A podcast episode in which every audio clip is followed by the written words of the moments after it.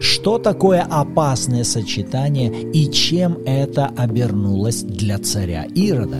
И почему же нам с вами важно молиться не только о начальствующих и властях, но также и об их окружении? Доброе утро, добрый день или добрый вечер. Пришло время Божьего Слова. Достанем наши Библии. Сегодня мы прочтем шестую главу с 14 по 29 стихи. Сегодня мы с вами, друзья, увидим два пункта опасного сочетания в жизни Ирода. Узнаем, кто же на самом деле стоял за тем, чтобы обезглавить Иоанна. И в итоге, в конце выпуска мы придем к пониманию того, а что же именно имел в виду Иисус, когда позже будет учить о том, чтобы береглись закваски Иродовой. Так что смотрите, до конца будет интересно, а мы с вами начинаем. И перед началом помолимся. Отец, мы благодарим Тебя за величие Твоего Слова.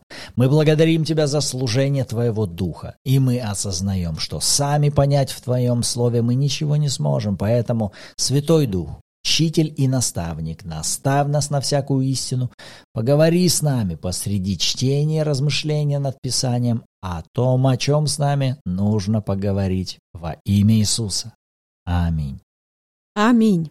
Итак, с 14 стиха. Царь Ирод, услышав об Иисусе, ибо имя его стало гласно, говорил, это Иоанн Креститель, воскрес из мертвых, и потому чудеса делаются им. Другие говорили, это Илия, а иные говорили, это пророк. Или как один из пророков. Ирод же, услышав, сказал, «Это Иоанн, которого я обезглавил. Он воскрес из мертвых». Ибо сей Ирод, послав, взял Иоанна и заключил его в темницу за Иродиаду, жену Филиппа, брата своего, потому что женился на ней. Ибо Иоанн говорил Ироду, не должно тебе иметь жену брата твоего. Иродиада же, злобясь на него, желала убить его, но не могла. Ибо Ирод боялся Иоанна, зная, что он муж праведный и святой, и берег его, многое делал, слушаясь его, и с удовольствием слушал его. Настал удобный день, когда Ирод по случаю дня рождения своего делал пир вельможам своим, тысяченачальникам и старейшинам галилейским. Дочь Иродиады вошла, плясала и угодила Ироду и возлежавшим с ним. Царь сказал девице, «Проси у меня, чего хочешь, и дам тебе» и клялся ей, «Чего не попросишь у меня, дам тебе даже до половины моего царства». Она вышла и спросила у матери своей, чего просить. Та отвечала, головы Иоанна Крестителя. И она тотчас пошла с поспешностью к царю и просила, говоря, «Хочу, чтобы ты дал мне теперь же на блюде голову Иоанна Крестителя». Царь опечалился но ради клятвы и возлежавших с ним не захотел отказать ей.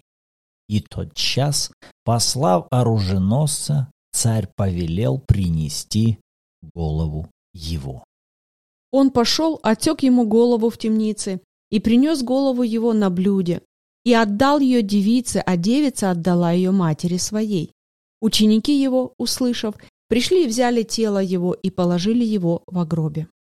Аминь. Итак, перед нами драматическая история смерти Иоанна Крестителя. Напомним, что Иоанн Креститель – это двоюродный брат Иисуса. И именно Иоанн Креститель являлся тем предтечей, который приготовил путь Господу.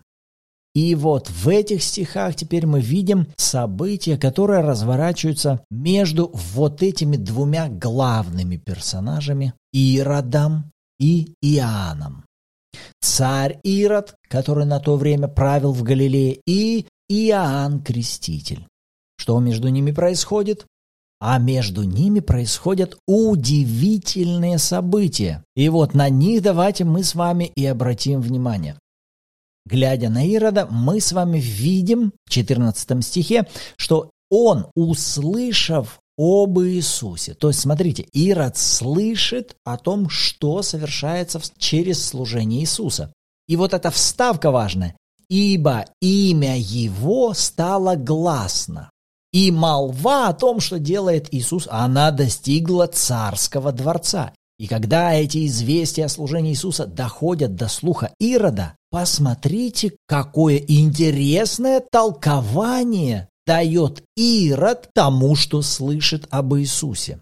А он в 16 стихе говорит следующее. «Это Иоанн, которого я обезглавил.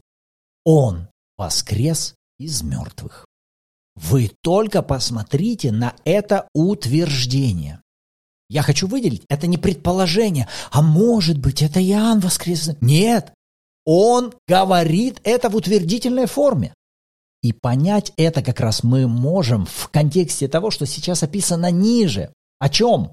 О том, что происходило между Иродом и Иоанном до этого, до его казни. Потому что Марк не случайно сейчас описывает вот эту последовательность. Иоанн Креститель обличает Ирода в том, что он взял себе жену брата своего. Тот хватает его, сажает в темницу. Иродиада, жена Ирода, она злится на него. 19 стих. Она желает убить его, но не может. Выделить для себя эту деталь. Она хочет убить, но не может. Дьявол всегда действует точно таким же образом. Он всегда хочет убить, но сам по себе он сделать этого не может. Ему обязательно для этого нужны союзники. Да, я тоже заметила эту деталь, что как и Богу, так и дьяволу необходим человек для того, чтобы воплотить свою волю на этой земле. Друзья, не только Богу нужен человек для того, чтобы он мог реализовать свои планы на этой земле. Дьявол точно так же нуждается, он ищет тех людей, через которых он сможет свою волю осуществлять.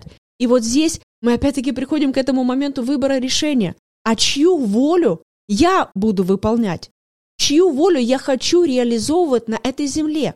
Это всегда выбор и решение. И напоминаю, что у нас только два царства с вами. У нас только две территории либо Царство Божье, либо Царство тьмы. И даже то, что мы рождены свыше с вами, это не равно, что автоматически мы всегда теперь исполняем только волю Божью. Друзья, это выбор каждого дня. И мы говорим о том, что кто-то ищет того, чтобы исполнять волю Божью, а кто-то, посмотрите, ищет удобного случая, чтобы воплотилась воля лживого и пораженного врага. И знаешь, что это мне напомнило? Мне это напомнило о важности молитвы, о всех начальствующих и властях, которые призывает Павел в первом послании к Тимофею. Потому что сейчас мы говорим о том, что жена президента стала искать возможность убить Божьего человека. Друзья, это серьезно. И это серьезно потому, что молитвы святых призваны это менять. Мы призваны с вами связывать дела дьявола и развязывать людей для воли Божьей. Вот почему нам с вами важно молиться за всех начальствующих, за всех мэров, губернаторов, за всех президентов, их ближайшее окружение, их семьи, их помощников, их секретарей. Потому что те люди, которые их окружают, так или иначе, они как минимум пытаются оказывать свое влияние на них. Потому что в результате-то все знают, что Ирод обезглавил Иоанна Крестителя.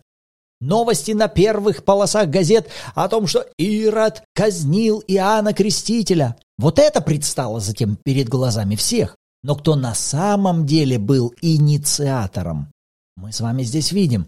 Это Иродиада. Дьявол ведет себя всегда точно так же. Он на заднем фоне ищет вот этого удобного случая, удобных возможностей, где бы он мог манипулировать, потому что она манипулирует Иродом, чтобы тот сделал то, что угодно ей. А ведь он даже этого не хотел.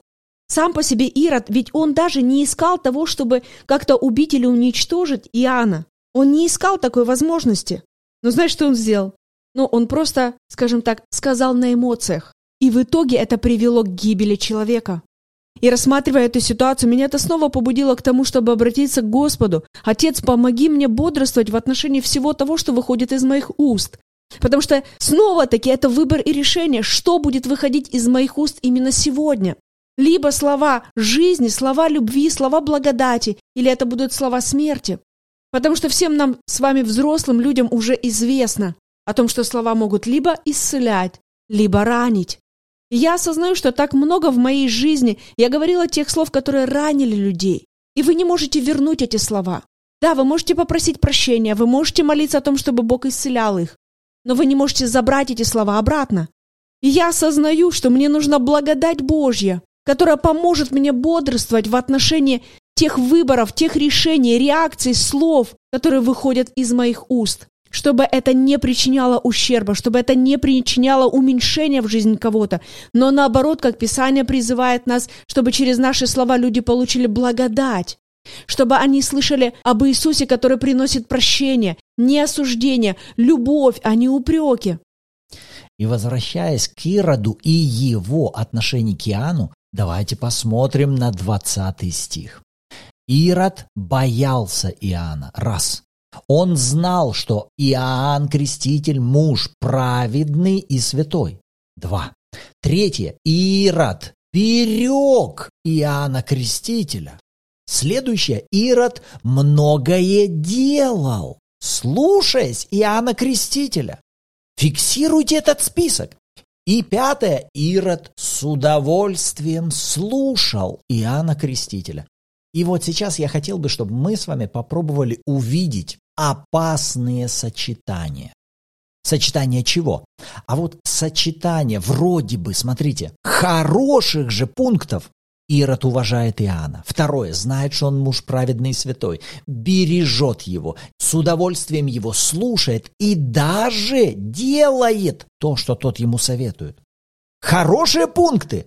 Отличное. Казалось бы, сейчас пробуждение чуть ли не происходит в жизни Ирода через служение Иоанна.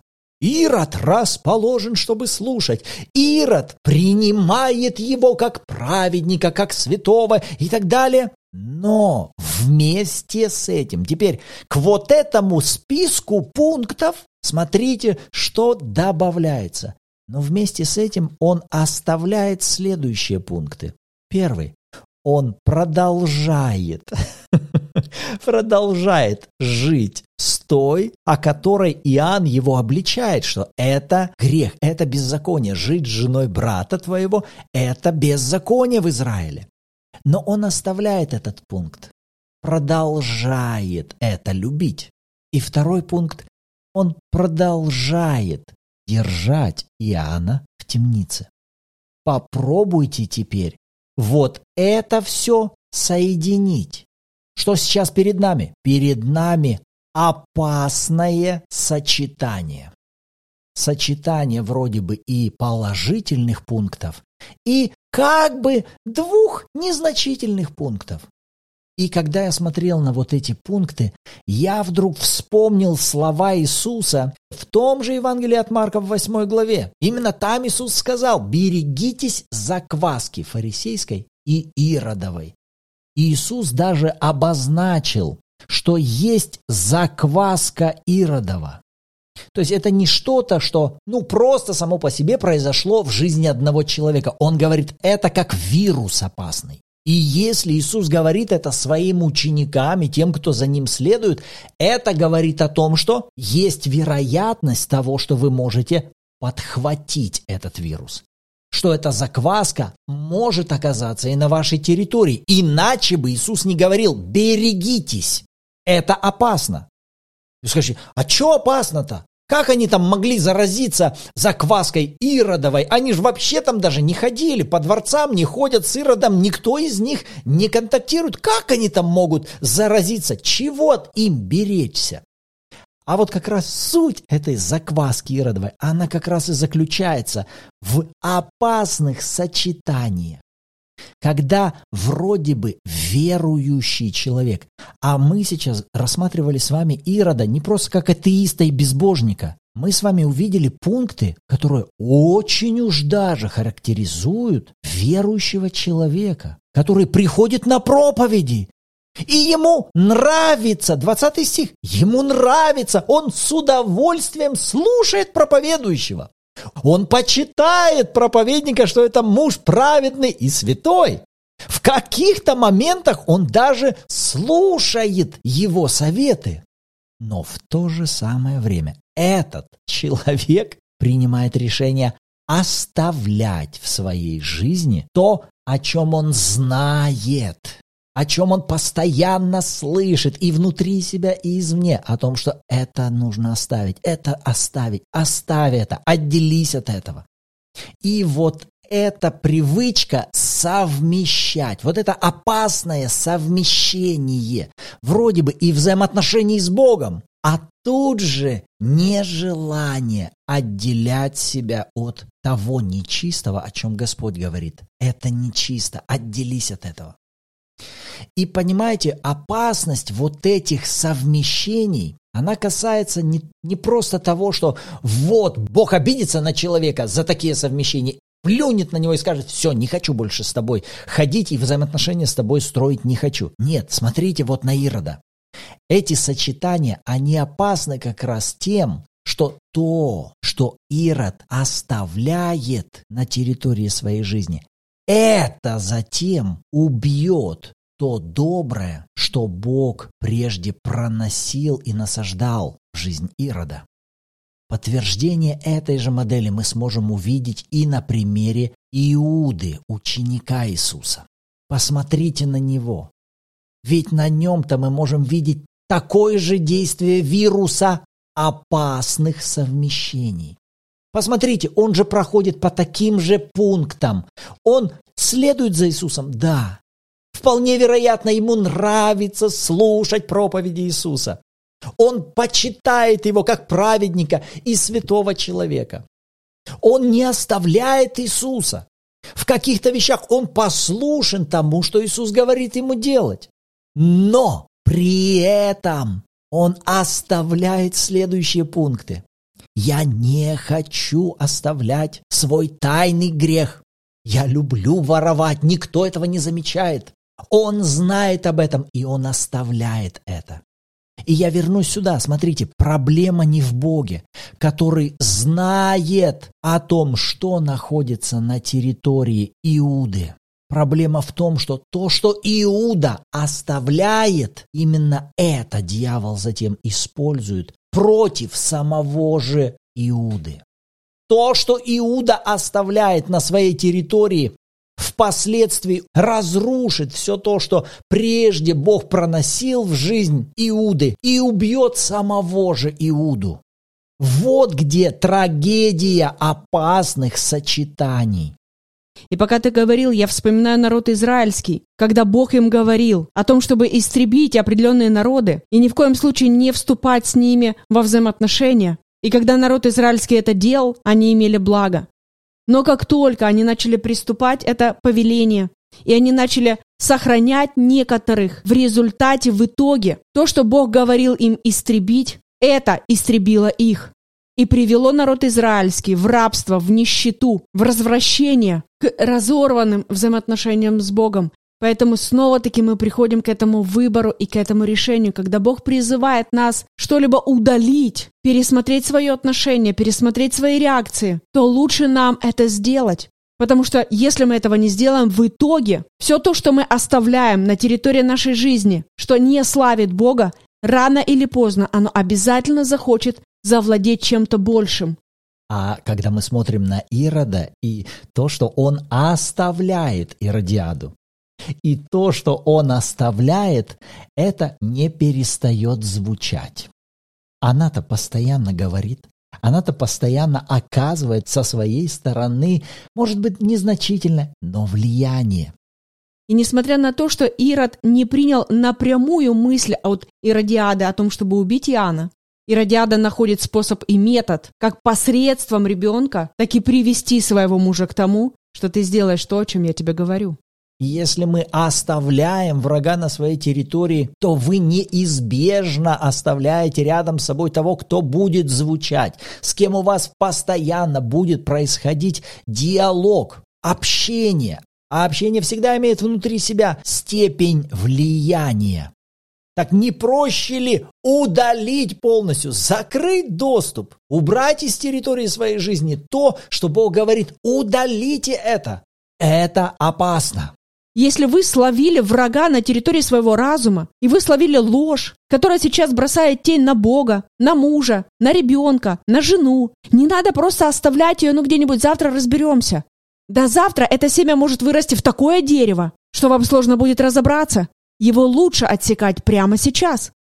И вот здесь мне, знаешь, что напомнило? Эту мысль, которую мне Господь однажды сказал, что тебе важно не путать, какие мысли ты принимаешь, какие ты отбиваешь. И это похоже на игру в пинг-понг, когда ваша задача надо вовремя отбить мячик, настольный теннис. И иногда мы с вами путаем. Когда Бог говорит к нам, нам надо это принимать. Но когда дьявол говорит к нам, это надо отбивать. А верующие иногда это путают. И они отбивают то, что Бог им говорит, а вместо этого принимают то, что пораженный лживый дьявол говорит. Например, Бог кому-то прямо сейчас может говорить в ваше сердце, что ранами Иисуса Христа ты уже исцелен. Вставай, начинай вести себя как абсолютно здоровый, полноценный человек. И вместо того, чтобы схватиться за эту истину, принять, сказать «Дай, аминь, Господь, помоги мне действовать на основании этого слова», это слово отбивается, как этот мячик. И тут же мгновенно принимается мысль «Не, ну я не могу». Ну это, наверное, не для меня. У меня не получится, у меня это не работает.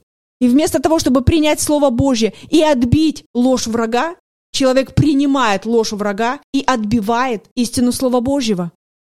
И если мы продолжим то, к чему в результате Ирод приходит, помните то, с чего мы начинали, 16 стих, где он в утвердительной форме говорит об Иисусе, что это Иоанн Креститель, которого я обезглавил, он воскрес из мертвых. И вот тот вопрос, которым мы с вами озадачились, с чего это Ирод сейчас так уверенно говорит и так убедительно сам в это верит. С чего ты это взял? Кто тебе это сказал? Он даже не хочет изучить этот вопрос.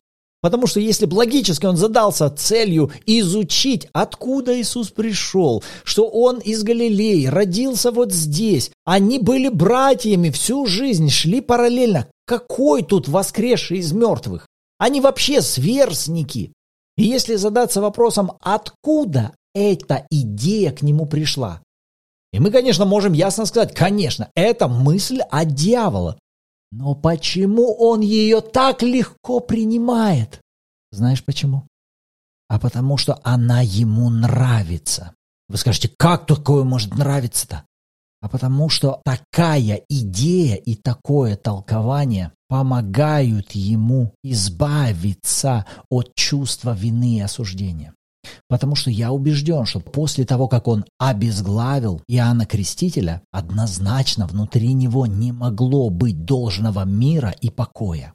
Он не может избавиться от осуждения и чувства вины. Но вот теперь, когда такая идея к нему приходит, Теперь посмотри, чем эта ложь или вера в эту ложь может ему помочь. А тем, что теперь, смотри, он в своих глазах уже не просто убийца, который прежде убил Божьего человека, праведника, а он теперь в своих же глазах, веря в эту идею, он уже выглядит, смотри, как будто партнер в Божьем плане. Он даже может рассматривать себя, я как перст Божий, который, смотри, осуществил вот такой замысел, я убил Иоанна, чтобы он воскрес из мертвых. И теперь он, воскреснув из мертвых, творит такие чудеса и совершает такие служения. Смотрите, к чему эта логика приводит. Если бы я не сделал того, что я сделал, то Иоанн Креститель не вышел бы на такой уровень служения. Раньше он был просто Иоанном Крестителем, который ни одного чуда вообще не сотворил. Он просто орал там в пустыне глаз вопиющего, крестил людей в воде. Ничего особенного сверхъестественного в его служении не было. Но после того, как я его казнил, он прошел через смерть и воскресение. Смотрите, в кого теперь превратился Иоанн Креститель. И все это благодаря мне. Вот она, демоническая отравленная логика. Вот почему эта идея и это толкование так понравились и были тут же подхвачены Иродом, как внутреннее убеждение. Вот каким образом дьявол может, начиная вроде бы с малого, и в результате доводить человека до таких извращенных мышлений и убеждений, что, глядя со стороны, кажется, как возможно так думать и в такое верить. Но человек уверен, потому что он хочет в это верить, потому что это помогает ему оправдать себя, избавиться от чувства вины, осуждения, погасить давление от своей совести и тому подобное. Поэтому закваска Ирода, а это опасная закваска. Аминь. И если вдруг мы обнаруживаем подобные вещи в нашей жизни, друзья, напомним, что это не окончательный приговор, это промежуточный диагноз. Мы с вами не пораженцы, а ученики. Именно поэтому Бог и открывает нам с вами эти истины, для того, чтобы помочь нам практиковать это в нашей жизни. Для этого у нас есть имя Иисуса, для этого у нас есть Его благодать, кровь Христа, оправдание, милость, прощение. Поэтому добро пожаловать, друзья. Добро пожаловать в практику Слова Божьего. Аминь. Вот то, на что Господь обратил наше внимание сегодня, а на что Он обратил внимание ваше. С радостью почитаем обратную связь либо здесь в комментариях под видео, либо в чате Bible в Телеграме, где также каждую субботу в 14.00 по киевскому времени у нас проходят онлайн-эфиры в аудиоформате, вы сможете послушать откровения других участников, при желании поделиться своими и вместе с нами снова изучать Слово Божье в радости. Аминь. И в завершении давайте помолимся. Отец во имя Иисуса, мы просим Тебя, помоги нам всегда оставлять то, что Ты говоришь нам оставить, отделиться от того, от чего Ты говоришь нам отделиться, не касаться того, о чем Ты говоришь нам не касаться, ибо Ты благ, и Ты знаешь, как защитить нас, как отделить нас, как сохранить нас во всей целостности. Помоги нам во всем быть послушными Тебе во имя Иисуса Христа. Аминь. Аминь. И на этом нам пора с вами заканчивать. Рады были быть сегодня с вами. В следующем выпуске услышимся. Всем благословений.